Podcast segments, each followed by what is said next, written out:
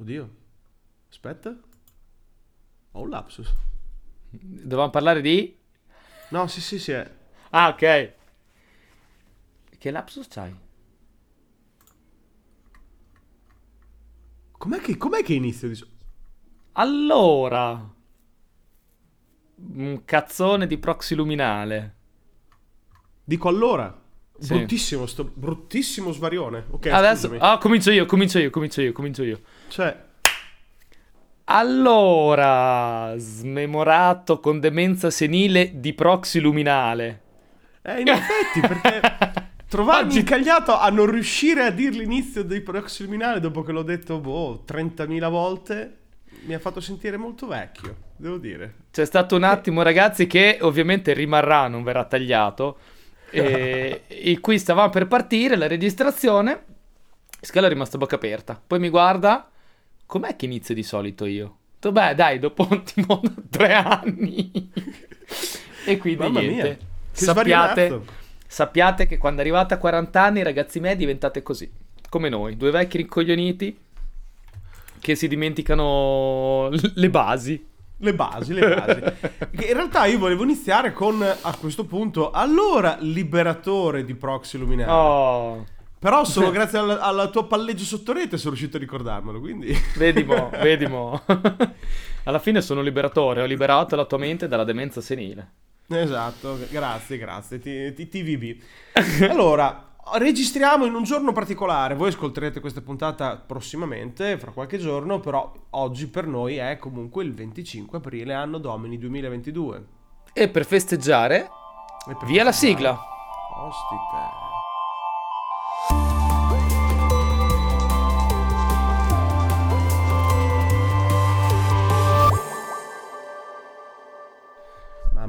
Mamma mia, hai ripreso il controllo completo. Beh, sai, una sigla di proxiluminale, un giorno di festa così, evviva! Mi sento quasi come gli anelli di Saturno, a proposito di 5 minuti, no? Ah, vedi mo, ti piglia 5 minuti subito te oggi, che non ti ricordi più niente, meglio che le spariamo tutte subito. Esatto. Come gli anelli di Saturno. Gli anelli di Saturno, sì. Hai detto giusto, stanno facendo come i tuoi neuroni. Stanno sparendo a una velocità più veloce, diciamo così, di quanto era stimato. Esatto. Ora, non chiedeteci... Veloce. Esatto, veloce. Allora, prima faccio proprio una premessa. Non chiedeteci com'è che è stata stimata la vita media degli anelli di Saturno. Io non sapevo neanche ci fosse una vita media. Ma fatto sta che gli anelli di Saturno non sono infiniti. Diciamo che fino ad oggi era stimato che sarebbero rimasti lì a roteare come nulla hop sul bacino di Saturno per i prossimi 200 milioni di anni. Ok. Poi Shiva. E poi se ne vanno, si disgregano e ciaone. E dopo si disgregano. In realtà è saltato fuori con nuovi studi e nuovi dati, anche se non ricordo male, dalla sonda Cassini. Che salutiamo. Ormai non salutiamo neanche più, Purina. La Cassini è quella che si è sfarcellata. Da dove mi trovo io a Ravenna, la Cassini è distante quanto Pizzo Calabro, per quanto mi riguarda. E saluto anche Pizzo Calabro. Quindi... Grande regga di Pizzo Calabro, buona festa della liberazione anche a voi. Insomma, nuovi dati, nuovi calcoli, nuove storie. Insomma, il progresso ha fatto in modo che hanno rivisto un po' tutti i calcoli e in realtà hanno praticamente dimezzato il ciclo di vita medio degli anelli di Saturno, e dicono che insomma moriranno in 100 milioni di anni. Presto. E quindi insomma non è che hanno una vita media stimata di attorno a 300 milioni di anni, quando prima erano circa 400 milioni. Probabilmente gli hanno tolto un quarto di vita. Gli hanno tolto un quarto di vita. In realtà 200 milioni di anni fa non c'erano ancora gli anelli. Questa è la cosa che più mi stupisce. Esatto, i primi dinosauri hanno visto Saturno senza gli anelli. Più o meno, visto. Però, in generale, se fossimo nati 201 milioni di anni fa, avremmo visto un pianeta senza anelli. Questa è una cosa interessante, fa sognare, fa riflettere. E auguriamo tutto il ben di Dio a Saturno, ecco. Beh sì, no, anche perché poi magari probabilmente questa qui magari in una delle prossime puntate sarebbe anche carino affrontarlo, anche sì, che comunque ne abbiamo già parlato. Gli anelli di Saturno, che sono una di quelle cose che per noi sono lì, gli anelli di Saturno sono lì, come è lì Giove, come è lì Saturno stesso, e gli hanno praticamente cambiato la vita, hanno cambiato tutto l'assunto che c'era su questo. Chissà cos'altro nei prossimi anni a venire, anche sul breve termine, magari cambierà di cose che in realtà per noi sono assunti, partiti presi, assiomi. Sì. Eterni, no? Eterni, bravo. Eterni. Bene, allora salutiamo Saturno e andiamo dritti e concisi e letali verso l'argomento di stasera, che sarà probabilmente uno degli scenari forse più controversi che potremmo immaginarci, no? Noi siamo amanti degli scenari, sì, siamo dei grandi appassionati degli scenari. Sì, e siamo anche amanti delle cose controverse.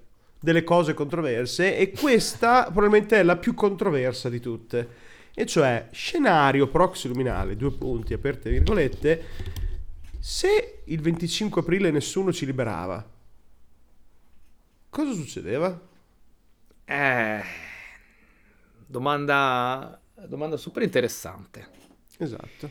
Partiamo, posso dire una robina prima? Ah, ma certo, tutto quello chiaramente che ovviamente scenario giocoso, quello che diremo ovviamente sarà frutto soltanto delle nostre fantasie, delle nostre così elucubrazioni mentali, ma soprattutto non è che il 25 aprile spaccato siamo stati liberati, ovviamente è stato un processo. Il 25 aprile hanno liberato Milano, però era simbolico di un processo di liberazione, quindi quando dico se il 25 aprile non ci avessero liberati intendo dire in generale, quindi ok, in generale.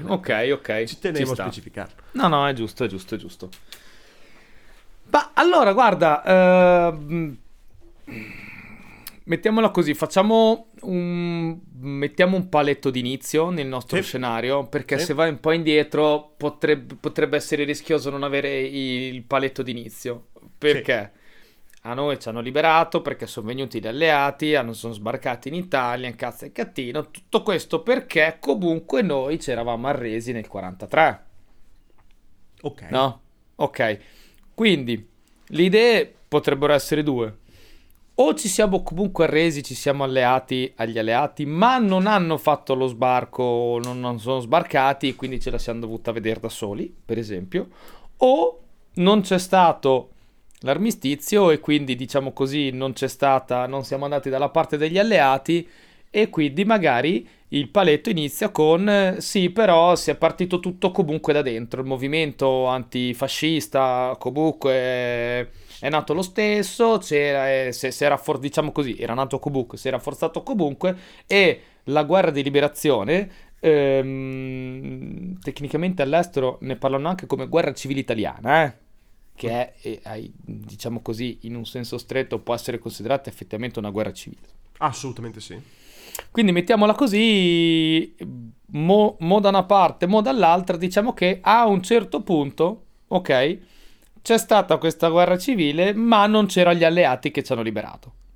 Giusto? Esatto. Era questo un po' il tuo in generale, sì, ci sono varie possibili sfaccettature. No, perché no, ci sono varie sfaccettature.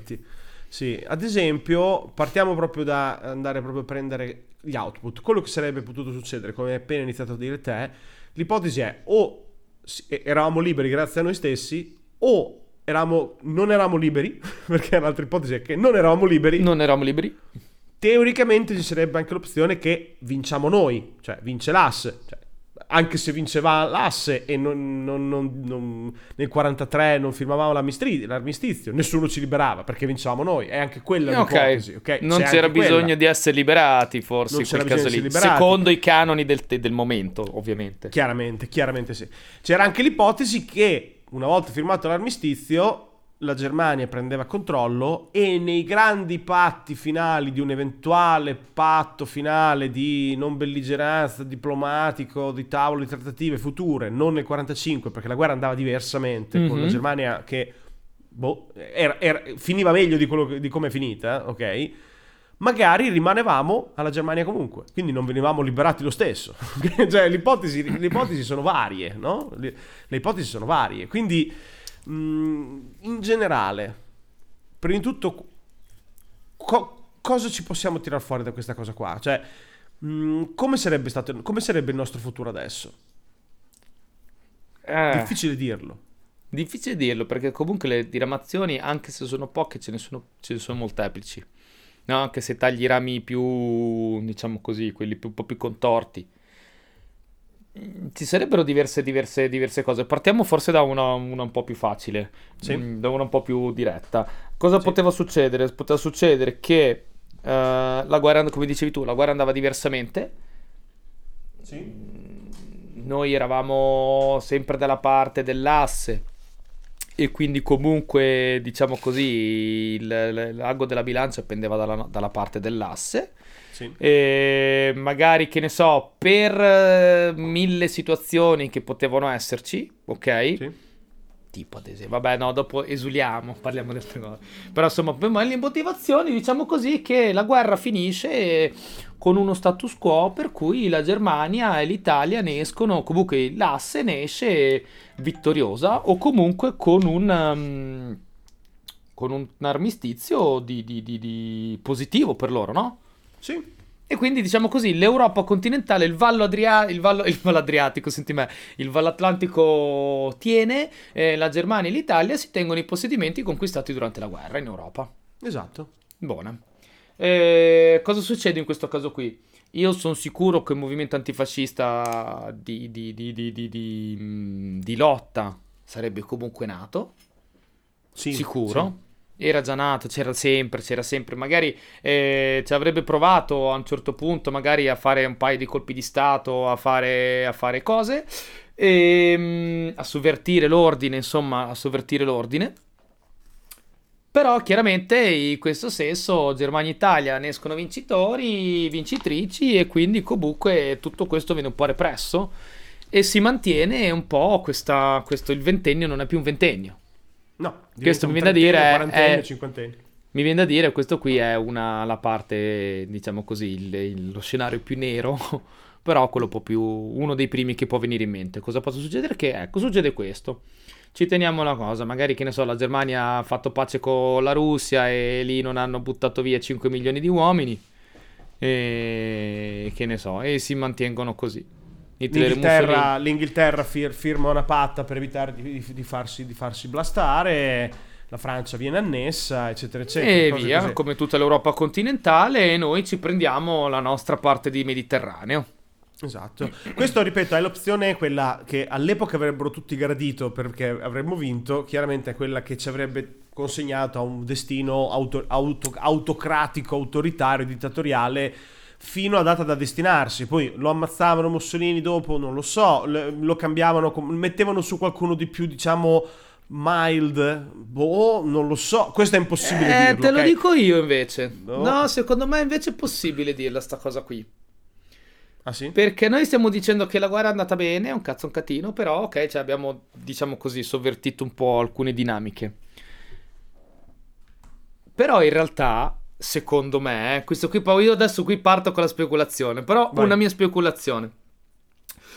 Cosa poteva succedere? Poteva succedere che comunque sia tutte queste anni di guerra portavano alla luce palesemente, che era già avvenuto nella realtà, portano alla luce palesemente, sottolineo ancora di più, che comunque l'Italia è un paese de merda rispetto alla Germania.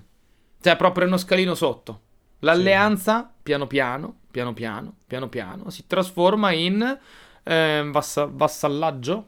Sudditanza, sì, vassallaggio, va benissimo. Ok, vassallaggio. Piano piano, anche perché comunque la guerra magari va a finire e noi abbiamo un armistizio con un po' di soldi da chi abbiamo perso, così cos'ha, però comunque sia, quando una guerra finisce, anche se hai vinto, sei sempre un po' in ginocchio. E lì si vede il paese forte dal paese non forte. Noi nel 40 eravamo un paese non forte. Non eravamo forti, non avevamo soldi, non avevamo potenza industriale, non c'avevamo niente. Ok. Quindi secondo me succedeva che alla fine della fiera diventavamo un paese satellite, ok? Il più importante dei paesi satelliti, ok? Il braccio destro, dittavamo il braccio destro della Germania. La Germania era full con un braccio destro. Alla fine della fiera, quando magari comincia a essere Mussolini un po' scomodo o qualche cosa, e cominciano ad esserti dei gerarchi fascisti che cominciano ad essere un po' scomodi al capo, che non è il duce, il capo e comincia man mano a togliergli quelli che sono scomodi, a mettere quelli che sono comodi, fino ad arrivare, e qui siamo proprio al scenario pessimo, tolto Mussolini, mettiamo su un bel su tirolese, un alto atesino. Sì, un Frank Beckenbauer qualunque. Esattamente. Tecnicamente italiano, ma fondamentalmente uno che ti chiama e ti dice buongiorno, noi t'Italia, sarei molto contenti, ya. Ecco. Ecco, questo è l'ipotesi appunto in cui l'Italia si dimostra quel che era, cioè nel senso che non era in grado di essere una superpotenza al pari della Germania, quindi avrebbe pagato scotto, come dici te, almeno nel medio periodo di vassallaggio in qualche modo. E questo sì. Sì. Allora, grava intorno a tutta questa discussione anche la svastica sul sole, non so se è presente il libro o la serie TV, cose così. La serie TV lo conosco meglio, però sì, so che è tratto da un libro, il cui libro dicono tutti essere molto più bello rispetto alla serie. Probabile, è L'uomo nell'alto castello, però allora, quello lì fa vedere uno scenario estremamente distopico in cui la Germania è proprio una superpotenza incredibile dopo la fine della seconda guerra mondiale. È un mondo estremamente distopico che però è un po' fuori da quello che stiamo dicendo noi adesso. Probabilmente facciamo un po' più discorso di realpolitik in qualche modo. Cioè ad esempio io non avrei mai comunque visto una vittoria netta della Germania nella seconda guerra mondiale. Ne faccio fatica a vederla perché aveva tutto il mondo contro in qualche modo. Cioè era difficile, al massimo si andava a patteggiamenti di qualche tipo, e quindi ti tieni quello, io mi tengo questo, te smetti di far così, eccetera eccetera. La vedevo più vicina a una situazione del genere. No, convinto anch'io che l'unica opzione possibile per far sopravvivere il Terzo Reich era arrivare a non una vittoria schiacciante, ma a una certa un patto, un armistizio, un patto di poniamo fine alla guerra tenendo qui, mi tengo questo, ti rido questo, mi tengo questo e via che andare. Esatto, perché infatti l'errore di quel libro lì prevalente, che per me è proprio lì che lo rende fantascienza, è il fatto che l'America perde contro i giapponesi. È ambientato in America e i giapponesi hanno conquistato l'America fondamentalmente, però non lo vedo proprio plausibile, ok? Non è proprio plausibile questo, ok? Quindi al massimo la Germania avrebbe tenuto l'Europa, avrebbe tenuto, non so, Francia, Italia, Spagna come playground dove c'era Franco che faceva il dittatorino.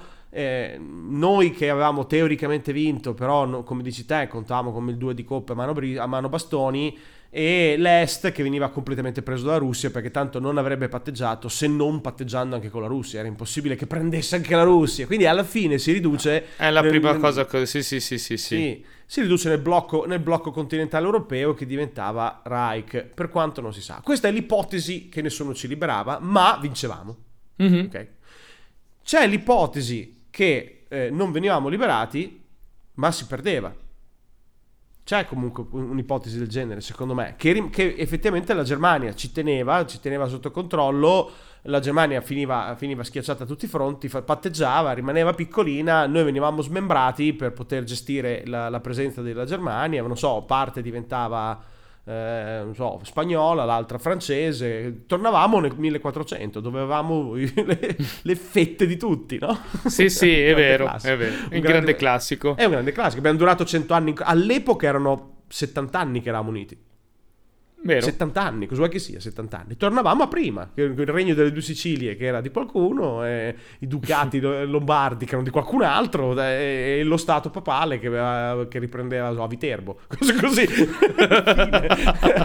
Cioè, non lo so, cioè, di base non vedo molto, cioè, questa comunque c'è come opzione, perché ripeto l'Italia era giovanissima, 70 anni. C'è questa opzione qui, e sarebbe stata come è stata poi smembrata la Germania sotto le sfere di influenza, e magari in questo caso qui le sfere di influenza probabilmente sarebbero andate a ripescare i vecchi confini di una conferenza di Parigi o qualche conferenza di Vienna, sai, quelle restaurazioni così. L'Italia ce l'abbiamo già divisa, guarda, questa qui del 1818, post napoleonica, va bene, è ancora fresca, va bene, stiamo le firme sono ancora sbavate. Cioè, eravamo troppo giovani per poter dire no l'Italia o unita o vinto o per zero, cioè no, e sarebbe stato un massacro.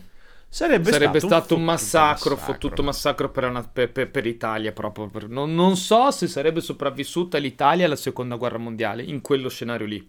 Ah no, non era più Italia. No, a quel punto non lì... sarebbe. No, non sarebbe potrebbe essere che non sarebbe sopravvissuta, perché tu ci pensi, culmina questa unità d'Italia, culmina, no? Un paese unito mai, giusto? Paese unito sotto l'impero romano, poi sotto i Savoia, 1000 anni dopo, 1500 anni dopo. Ok, e ha una vita di 60-70 anni, culmina con un regime dittatoriale, va in guerra contro tutto il mondo, perde e gli dico, e mi viene da pensare che i vincitori dicono: ok ragazzi, vi abbiamo messi uniti, vi abbiamo lasciato unirvi una volta, guardate cosa avete combinato. Esatto. Voi basta, adesso basta. Per me se lo sono detti, qualcuno là era abbastanza vecchio per ricordarsi l'Italia non unita.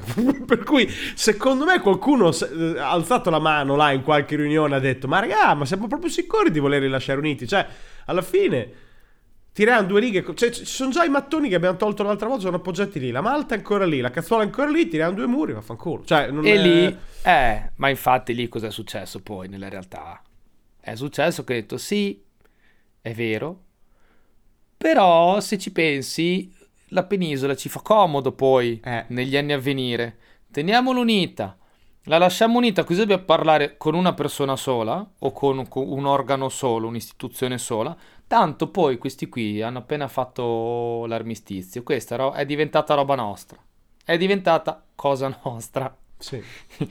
Quindi gli alleati hanno detto sì vabbè, ma li possiamo tenere anche lì, tanto adesso faremo al referendum, casualmente vincerà la Repubblica, perché è un grande buco storico, ma il referendum monarchia repubblica è un referendum che ha un sacco di ombre, solo che ha vinto la Repubblica e le ombre sono state cancellate, tutte le ombre che ci potevano essere, però no... non poteva non esserci, non potevano non esserci ombre, infatti ci sono state un po' di ombre, poi va benissimo, ma è Repubblica ottima, quello che vuoi, però insomma no, diciamo che è successo poi questa cosa qui, il pensiero sicuramente se lo sono fatto, però era più comodo avercela così. Sì, dopo hanno fatto le basi, hanno fatto una logica di terra neutra un po' per finta, in cui avere... le basi americane qui, però soldi che arrivano dalla Russia, cioè è un po' il terreno giusto per paludare l'Italia, in questo caso qua all'epoca era comodo, e si sono concentrati molto sulla Germania, dividendole, facendo un gran casino là, però comunque l'ipotesi che tornassimo al 1800 c'era, secondo me era anche forse più probabile sinceramente, cioè c'era una forte probabilità che finisse così. Te fai conto, noi non firmiamo l'armistizio, andiamo avanti contro la Germania, ok, e quindi cosa vuol dire? Che probabilmente il fronte sud lo aprono comunque, perché comunque c'è la capitale da seccare, ok? Sì. Roma e Berlino sono le capitali da prendere, quindi comincia a fare a wipeare tutta l'Italia. Succede che la distrugge ancora di più, perché comunque sia non è più, cioè gli alleati hanno raso solo l'Italia durante la guerra di liberazione e ci sono andati cauti. Sì. Sappiate questo, ci sono stati cauti perché erano in territorio alleato, liberavano l'Italia, paese alleato, dall'invasore tedesco, e hanno raso a suolo l'Italia, l'hanno praticamente raso a suolo gli americani, dobbiamo attaccare, ci sono due tedeschi in quel fosso, va bene, bombarda tutta la collina.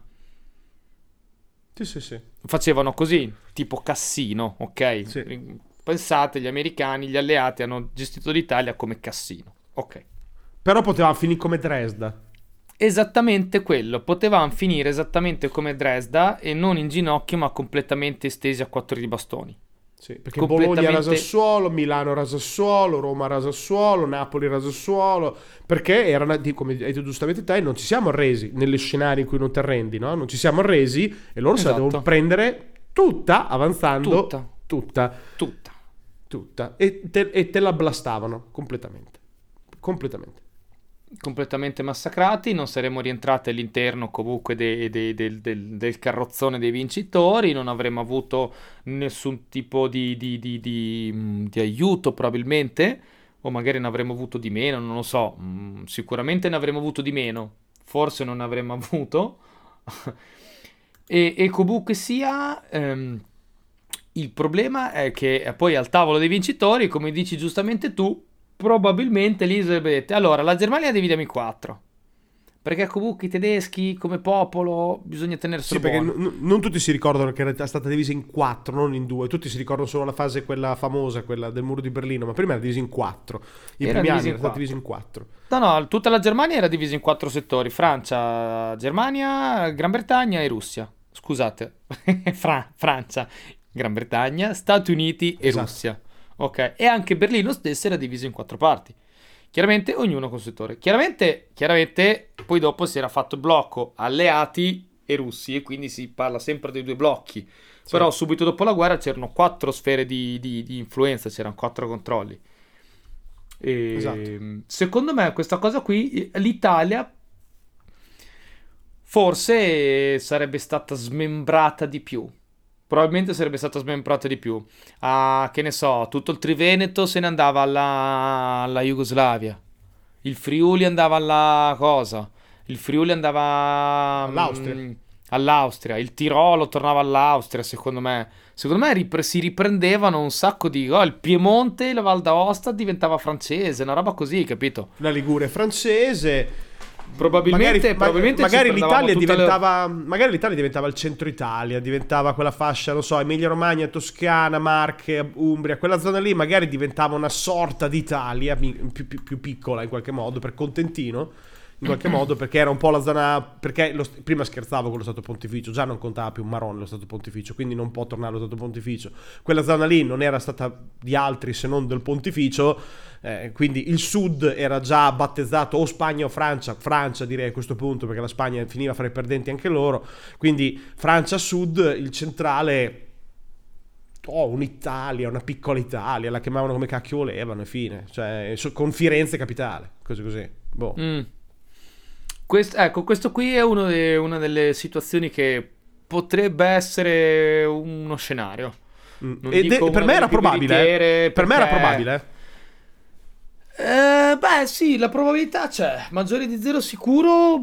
Sarebbe da vedere un po', magari anche in maniera un po' più approfondita, quali erano le situazioni politiche di quel tempo. Però, insomma... Cioè. Potevamo rischiare tutti i territori che abbiamo acquisito durante le guerre di indipendenza, sì. Che ricordiamoci erano successe negli ultimi 50 anni, non esatto. 2 secoli prima, erano esatto. in 50 anni che erano successe, 1848, 1945, sì, un secolo, negli ultimi 100 anni, quindi insomma era troppo poco. Noi adesso, se fosse andata così, adesso saremmo poveri da far cagare. Adesso saremmo peggio di uno stato povero centrafricano. In questo, secondo me, in Europa non c'entravamo neanche a sparare, perché non c'entravamo, sì, perché eravamo pezzi di altri che c'entravano, ma noi come Italia non esistevamo come entità in qualche modo, o esisteva una sorta di contentino, come dicevo prima, ipotetico, piccola Italia. Guarda, se si prendevano il triangolo industriale, che era Genova, Torino, Milano, il triangolo industriale del secolo scorso italiano, noi non avevamo niente. Ti prendi il Veneto, la Lombardia, ci togli Veneto, Lombardia, lasci l'Italia senza Veneto, Lombardia e Piemonte, e tolto le prime 3 regioni italiane e non ti è rimasto più niente. Ti viene togli la Puglia che è tutto il grano d'Italia, togli il sud che comunque era importante per l'agricoltura, sì. Che rimanga, cioè ti rimangono 3 ombrelloni a Rimini, rimane una nazione sovrana, piccola, indipendente, sì. Mediamente povera, non troppo ricca, o comunque normale, certamente non una delle prime 10 economie del mondo, non sicuramente una nazione che può dire qualcosa in Europa. Te la butto lì, una nazione di fascia media.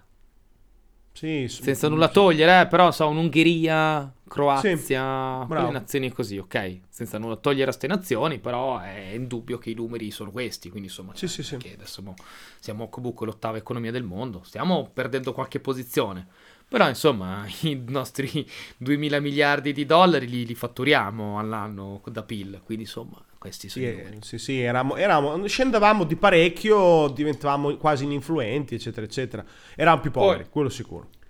Poi c'è da dire anche che oltre l'armistizio ci ha aiutato un sacco la nostra posizione, a noi, agli americani, alla NATO, ok, agli alleati, mettiamola così, serviva la portaerei del Mediterraneo. Ah, ma l'avrebbero potuta avere lo stesso? Però finché ce l'hai a pezzi è un conto, se riesci ad avercela tutta in una botta, tutta intera, è più facile. Sì, se hai una porta... Se è una portaerei con 3 capitani, devi mettere d'accordo sempre tutti e 3 capitani. Sì, sì. Se ne metti uno solo, ecco che sei a posto. Parli con quello, te sei a posto. Ah, è vero, no? È vero. Però diciamo che tutto dipendeva dai dialoghi di quei giorni lì, che non ne possiamo conoscere, che sarebbe stato bellissimo saperli. Esatto. Però di base non credo che qualcuno non ci abbia pensato. Ecco, qualcuno l'avrà detto, oh ma rega, ma questi... Li abbiamo lasciati fare in un secolo, hanno 2 guerre, sono infilati 2 guerre, guerra indipendenza, fatto casino, hanno rotto le scatole a tutti e hanno finito a metterci su un cazzo di fascistone che è quello che poi ha fatto, è stato da mentore fondamentalmente a Hitler, sì, che è quello che poi ha fatto veramente il casino. Però insomma tutto è nato da noi. Sì, infatti, per quello che dico che c'è l'ipotesi. Poi dopo c'è, per abbandonare questa ipotesi qua, l'ipotesi che nessuno ci liberava perché ci liberavamo da soli. C'è l'ipotesi anche quella che è interessante da valutare, no? Ok, sì, cioè, sì. Rifiutavamo, cioè proprio l'America non sbarcava. L'America non sbarcava. La guerra civile diventava ferocissima, molto più intensa di quello che è stata intensa, non lo nego, migliaia e migliaia di morti, però molto più intensa di così, proprio ferro e fuoco le città, gli americani non sbarcavano e dovevamo gestircela da soli. L'ipotesi c'è, metti caso che gli americani non avessero comunque in quel momento ragionato su prendere l'Italia per ragioni strategiche, ma puntavano su altre derivazioni strategiche, perché basta un niente in una guerra per cambiare i destini di tutto, no? È come se domattina decidevano non sbarchiamo in Normandia, facciamo un'altra cosa, cambia tutto, uguale che non sbarchiamo in Italia, cambia tutto. Assolutamente. Quindi, anche perché il fronte sud l'Italia è stato un massacro come fronte, sì, per gli alleati, perché l'Italia la devi liberare da sud a nord, quindi vuol dire che devi farti 1.000 chilometri di montagna, sì, 1.000 chilometri di montagna da salire. Sono stati massacranti, poi insomma ci hanno messo un anno e mezzo, quindi... e poi dispendiosi di tempo, risorse, energia, di tutto, capito? Di tutto. Poi Cobuc e Kesselring, i tedeschi si erano molto ben difesi, c'erano più linee di difesa, cioè insomma è stato un bagno di sangue liberare l'Italia. Quindi magari diciamo così, scenario, si mettono al tavolino e dicono ok, però l'Italia ci costa troppo, ci costa di meno, ok, aprire un altro fronte, che ne so, aumentare il fronte occidentale, ok? Sì. Invece di mantenere 500.000 di uomini lì, mettiamo 500.000 di uomini sul fronte occidentale, così arriviamo prima a Berlino noi dei russi. Oppure sbarchiamo a Marsiglia, sbarchiamo nella Francia del Sud invece che nella Francia del Nord direttamente, oppure entrambe, a tenaglia, che ne so. Cioè, oppure che ne so, a noi basta conquistare la zona ricca dell'Italia, quindi la pianura padana, e dal di lì dove ci assestiamo e quello che succede a sud della pianura padana, sti cazzi. Anche, cioè ci sono mille ipotesi. Fatto sta che insomma non sbarcano in Sicilia, non sbarcano ad Anzio e quindi ce la dobbiamo vedere da soli. Quindi cosa succede? Succede che scoppia proprio ufficiale guerra civile, come è successo in Francia, in Spagna 10 anni prima, no? Fascisti contro antifascisti, senza l'aiuto degli alleati. Esatto. Quello sarebbe uno scenario per me altrettanto distruttivo. Ah, questo è difficile, questo è proprio boh. Io non so come viene fuori, come sarebbe venuta fuori l'Italia alla fine di una guerra civile. Una guerra civile è tosta. Sì. Perché la guerra civile veramente ti mette, cioè ci si spara in casa. Ok. Sì. Oggi, cioè, fai conto che in una guerra civile vuol dire che se, che ne so, 2 anni prima avevi una ballotta di 20 persone, di amici tuoi, poco ci vuole che di quelle 20 persone, non dico 10, però insomma, ok, che qualcuno che era amico tuo domani te lo ritrovi dalla palizzata che ti tira. Sì. E alla fine di quei 20 ne rimangono due. A forza di tirare. Perché fa un mucchio di morti, fra parentesi, è una roba tremenda. E ha degli strascichi sociali anche peggiori. Cioè ci vuole molto più tempo a riassorbire la cosa, no? Esatto. Soprattutto quando poi dopo non c'è nessuno da fuori che fa da arbitro, ne siamo una così. Quindi, capito, Denzi in guerra civile vince proprio, non c'è l'arbitro, non c'è qualcuno che dice adesso basta, si va fino in fondo. Guarda come è successo in Spagna, guarda la guerra civile americana, noi la chiamiamo la guerra di secessione, ma è la guerra civile americana, sud contro nord, e le differenze ci sono ancora oggi. Sì, anche perché lì l'esercito si splittava, era un gran casino, c'era una parte che andava con uno, una parte che andava con l'altro, diventava una capitale dei rivoltosi contro l'establishment fascista, che però comunque vada era in una situazione di merda uguale, perché comunque vada non è che aveva dei supporti. Magari in quel caso lì diventava un casino ancora più incredibile, perché magari al fascista davano armi e soldi ai tedeschi per continuare a sopravvivere, e ai rivoltosi davano armi e soldi gli americani, e diventava che semplicemente non sprecavano i loro uomini e sprecavano i nostri. Quindi il computo dei morti diventava molti più zeri di quelli che abbiamo subito. Cioè, praticamente un Donbass per tutta la penisola. Sì, una roba atroce. Cioè, questa faccio fatica veramente immaginare, per me è la più orrorifica, devo dirti la verità. Paradossalmente per me è la più orrorifica questa qui. Sarebbe finito come... probabilmente finiva come la Siria. A me viene da dire che finivamo come la Siria. Paese morto, raso al suolo, wipeato dalla cartina. Non ci rimane più niente se non le ceneri di un tempo che fu. L'Italia lì, secondo me, sarebbe veramente scomparsa. Sì. Dopo si ricostruiva qualcosa, si rimetteva in piedi qualcosa sicuramente, dopo ma con che profilo? Cioè, comunque vada, t'hanno abbandonato, t'hanno lasciato a farti ammazzare. Ma probabilmente avrebbero messo magari un puppet qualche anno dopo, finiti i tafferugli principali, per riprendersi la portaerei del Mediterraneo, perché comunque fa gol lo stesso, ma di base avevi snervato il paese, non c'era più niente. Poi l'odio sociale alle stelle, proprio l'odio sociale alle stelle, una roba che già vedi, col fatto che invece è successo un po' altre cose, cioè, insomma, col fatto che poi non è successo questo, l'odio sociale è che è stato attenuato, perché comunque con l'arbitrariato estero, che il fascismo è caduto ufficialmente, il fascismo è caduto, vince la Repubblica, quindi il fascismo, no? Che domani sono spariti i fascisti in Italia, ieri tutti i fascisti, oggi tutti antifascisti. Comunque gli strascichi ci sono stati fino agli anni 80, tutti gli anni di piombo, dove c'erano i movimenti di estrema destra e di estrema sinistra, bracci armati che andavano in piazza e si sparavano, la gente moriva, sono stati dei morti, sono stati 20 anni ulteriori di strascichi sociali per quello che era successo negli anni 40, nel ventennio fascista. È finito l'ultimo morto dell'81. Ecco, quello per 100. Esatto, praticamente era quello per 100, cioè non vedo altro, non riesco a vedere diversamente. Quindi abbiamo tratteggiato scenari mediamente pessimi. Diciamo l'ultimo. Vai.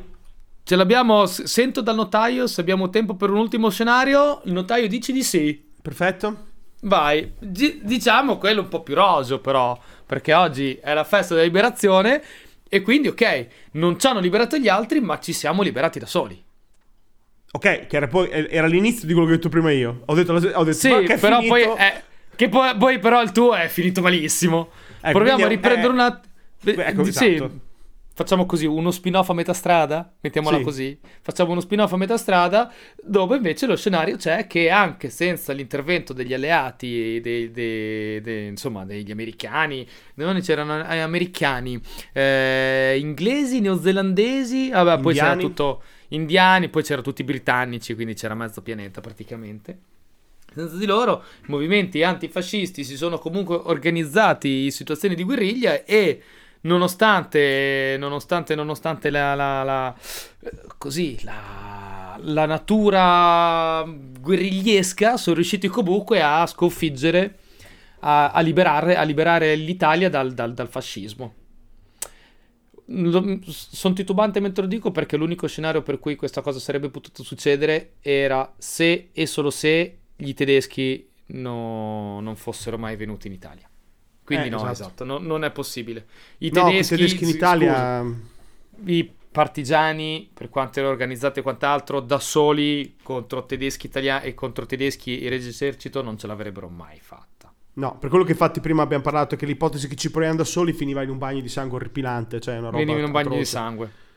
Cioè l'ipotesi che vuoi tratteggiare te, magari più rosea, è più legata a mosse diverse, del tipo eliminare prima Mussolini, evitare che si formi la Repubblica di Salò, cioè a tentativi del genere che non saprei mettere in pianta, non lo saprei fare in nessun modo.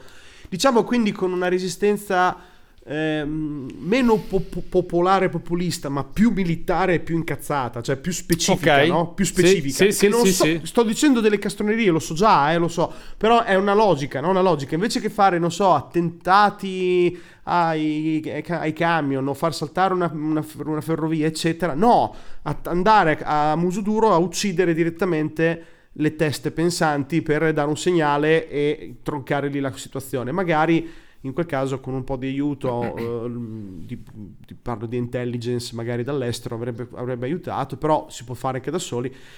Quindi evitare proprio quello che poi dopo è quello che abbiamo detto prima, il bagno di sangue, cioè la guerra civile da tutte le parti con masse di gente completamente fuori controllo che distrugge cose così, ecco, quello no. Però è che coi tedeschi qui, i tedeschi comunque erano ancora fortissimi, cioè per contro di noi non avevamo niente, cioè era anche la nostra resistenza era tutto core, cioè era tutto core la nostra resistenza, non era... Sì, senza gli alleati, nulla togliere alla resistenza italiana, che è stato forse uno dei livelli più alti, nobili della nostra storia, probabile, ok, sì. Nulla da dire. Però è indubbio che senza un aiuto esterno alleato la resistenza non avrebbe avuto il successo che ha avuto. Questo purtroppo è da dire. Cioè neanche purtroppo, non è purtroppo, è la storia, è stata questa, i racconti sono questi qui, i dati sono questi, insomma. Poi dal momento che metti un se davanti puoi dire tutto quello che vuoi, è ovvio. Quindi noi diciamo, se non ci fossero stati gli alleati, a nostro parere la resistenza non sarebbe... Non c'è uno scenario in cui effettivamente la resistenza ce l'avrebbe potuta fare da sola. L'unico scenario sarebbe che non è che arrivavamo a fare l'armistizio nel 1943, semplicemente arrivavamo a farlo prima, cioè la Germania neanche doveva scendere, storie così. O non entravamo addirittura in guerra e allora un movimento di antifascista poteva far scoppiare una guerra civile per riprendere il controllo del paese e toglierlo dalle mani dei fascisti, però non dovevi neanche entrare in guerra.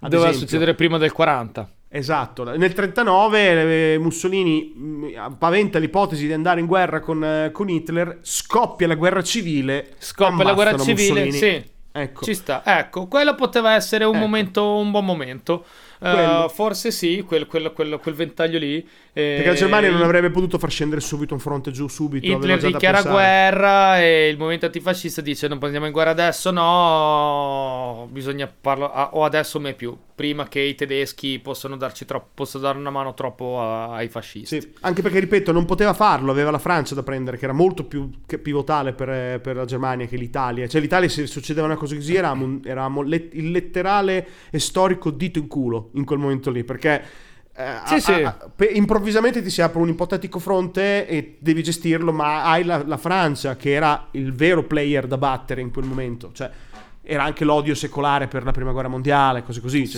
sì, assolutamente. L'Italia era in mezzo ai maroni, se succedeva, però non è successo, quindi fai fatica, cioè non è che... Però questa è l'unica soluzione in cui l'Italia da sola si libera, senza fondamentalmente il rischio di un eccidio, di bagno di sangue nel proprio paese, per una rivolta interna, guerra civile interna, gestita internamente, ok, fine. Ne vedo solo questo, sinceramente. Tipo una Spagna 2.0, come la Spagna 5 anni prima. Solo che in Spagna, correggimi se sbaglio, alla fine però Franco è rimasto. Franco ha vinto. Ah, sì, hanno vinto i franchisti, Franco è rimasto e fino alla sua morte nel 77, mi sembra di ricordare, e nel suo testamento ha detto: alla mia morte ridate al re. Non l'ho mai capita bene sta cosa. Cioè, in realtà sembrava che Franco fosse un po' più, cioè, l'antirepubblicano, un po' fascistoide. Alla fine ha vinto lui e si è detenuto lui, senza dare re, però fondamentalmente tra i due ha detto quando finisco io è giusto che la Spagna torni al re. Questa poi, ripeto, non conosco questa parte di storia troppo, l'ho letto un paio di volte di sfuggita, quindi non ricordo mai perché c'è stato dal re, guerra civile, Franco, poi di nuovo re. C'era un collegamento, ma non lo so. Diciamoci la verità, la parte della storia della Spagna di quel periodo colpevolmente viene studiata anche poco, se ci pensi. La Spagna non è stata non ha fatto né la prima né la seconda guerra mondiale, quindi sti cazzi la Spagna. In Italia diciamo così fondamentalmente. Sì. La Spagna la studi, studi XV secolo in Spagna perché era la nazione più potente, te la ritrovi 100 anni dopo perché ogni tanto te la ritrovi qua in Italia a fare qualche guerra, poi basta. Poi basta, cioè, dai conquistadores alla guerra civile la Spagna non esiste, è vero, se ci pensi. Ebbene, quindi diciamo, per tirare le fila, ci è andata bene? Poteva andare solo peggio